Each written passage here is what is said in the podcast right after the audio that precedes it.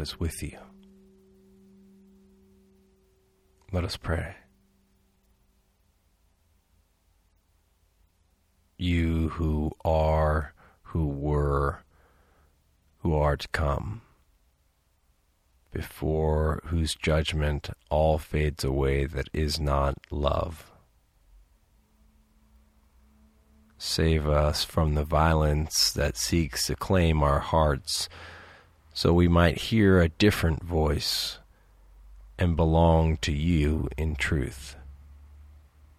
Through Jesus Christ. Amen.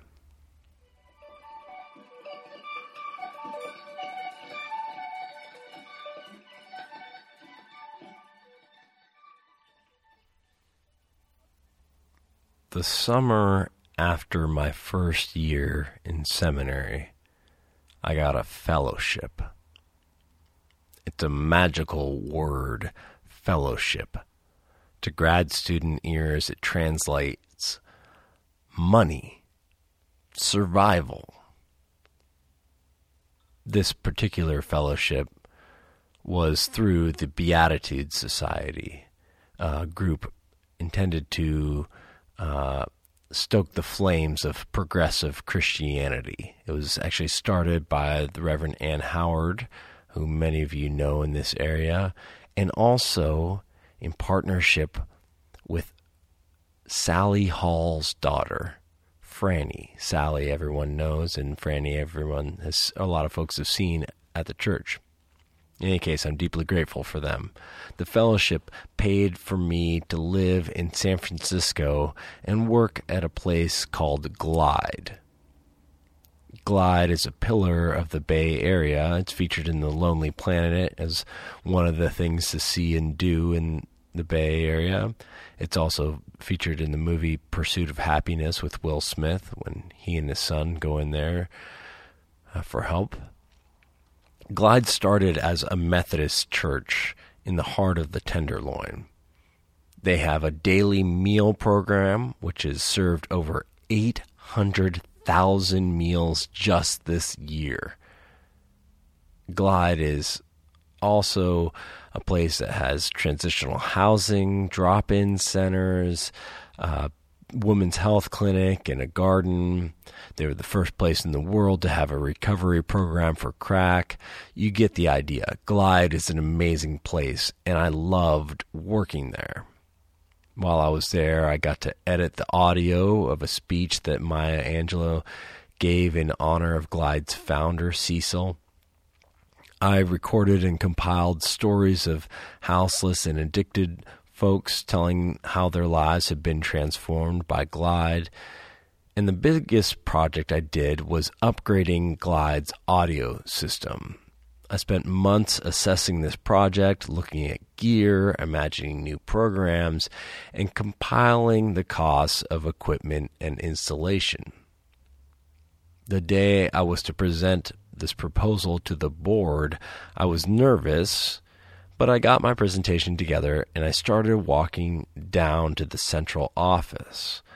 And when I got to the stairwell, there was a person right in front of the steps. The person had on a pink bathrobe that was hanging wide open.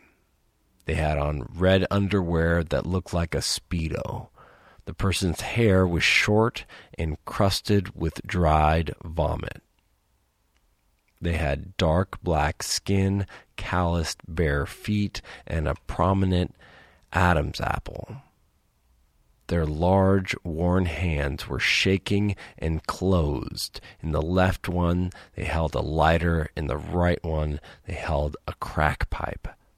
The person looked at me and said, Help me, please, then burst into tears. I carefully brought them to a chair down the hall and learned their name for the purposes of our talk. We'll call her Jean. Jean was transgender and preferred feminine pronouns. In a flurry of tears, she told me her story. Rejected by her parents and friends, she ended up on the streets. Her jittery motion suggested that her battle with crack guided her body, but that's not what she came to talk about. She wanted prayer. So we prayed. I don't remember what either of us said, but I do remember sitting with her long enough to have entirely missed my proposal to the board, which passed despite my absence. And I remember Jean's face when we finished our prayer. Dark, broken, and tear drenched. I remember thinking distinctly, this is the face of Christ. Today we celebrate Christ the King. It is the final Sunday of the church year. And while the history of the church and its partnership with empire has distorted this, today is a day of inversion, of irony, of a truth unseen and misunderstood. The passage from John suggests some of this tension. Here's Jesus, a nobody from nowhere. He is being interrogated on charges deserving death. On in the frontiers of ancient Roman Empire, nobodies from nowhere did not have the luxury of being presumed innocent until proven guilty. The onus was on Jesus to prove his innocence. So Jesus is a criminal. Here he is before Pilate, the governor of Judea under Emperor Tiberius. The juxtaposition of power and powerlessness is stark. To say Christ the King is like saying Jean the Queen. Jesus, the small town peasant criminal, was about as much a king as Jean, the homeless transgender crack addict. This is why they nailed the phrase to the cross Jesus the King is laughable. It's a joke. But worldly status is different from heavenly status. In the kingdom of God, Jean the Queen was my teacher.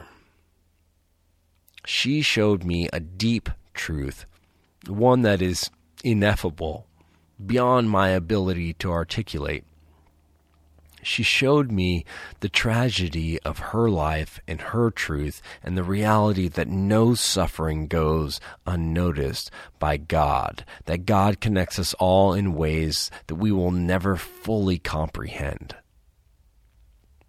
The way of God, what Jesus calls the kingdom of God, is not our way. Power or leadership in this world looks like dominance, violence, one wiping out another, whether that's political or capital strength or through influence. God's kingdom, God's way, is mystery, connection, partnership. God's way, God's kingdom is outside time. It is eternal, all of history as we know it, all of time and space is here and now. People with no status in this world are teachers, healers, and leaders in the way of heaven. Meanwhile, leaders and powerful people in this world can't even see the reality of life eternal. Take Pilate.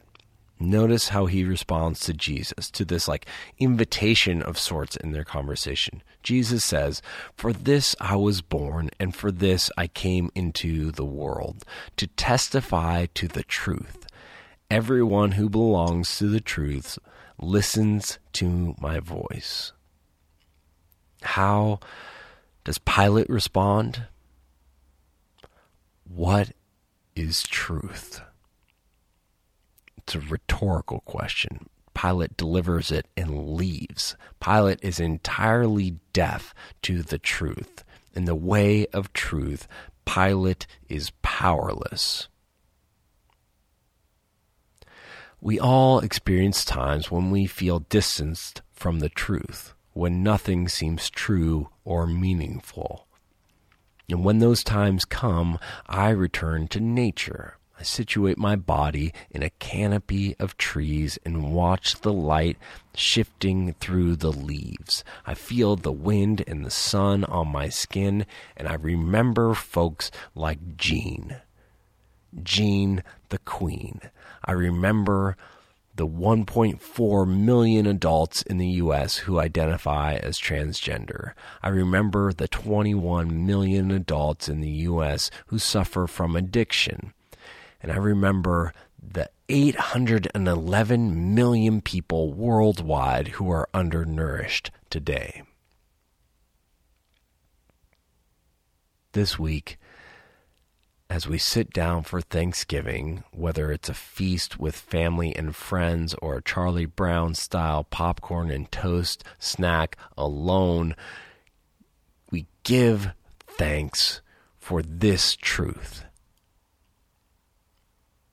We are children of love eternal, born of love, connected by love and citizens of a love that surpasses all understanding. Amen.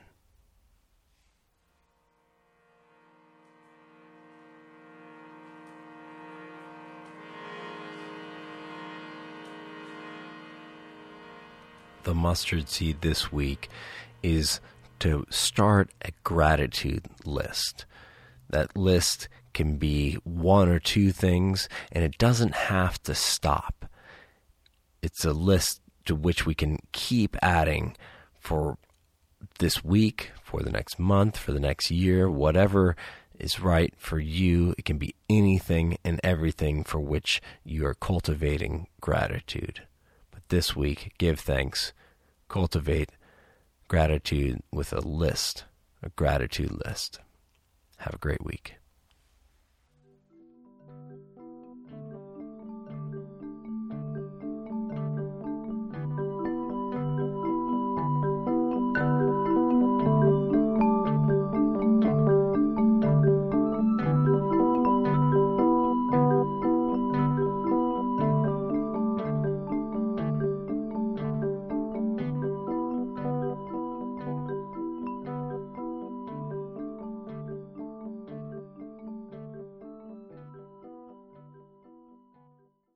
With trust and hope, we turn our hearts to God in prayer. Comfort and heal all those who suffer in body, mind, or spirit.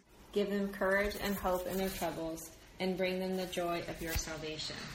God of love, hear the prayers of your people. For the good earth, and for the wisdom to live into our interdependence with all of God's creation. God of love, hear the prayers of your people for the poor and the oppressed, for the unemployed and the destitute, for prisoners and captives, and for all who remember and care for them. God of love, hear the prayers of your people.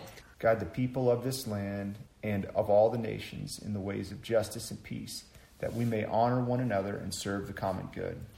God of love, hear the prayers of your people. For deliverance from all violence, oppression, and degradation God of love, hear the prayers of your people. For the good work of this community, may our roles be uplifted by one another as we do healing work in Isla Vista and beyond. God of love, hear the prayers of your people. We pray this week for all who suffer from addiction. We pray for our transgender siblings. And we pray for all who are giving thanks. For all of these we pray. God, God of love, hear the prayers of your people. God of love, hear the prayers of your people. All that we have asked faithfully, grant that we may obtain effectually to your honor and glory. Amen. And now we pray the prayer that Jesus taught us, saying,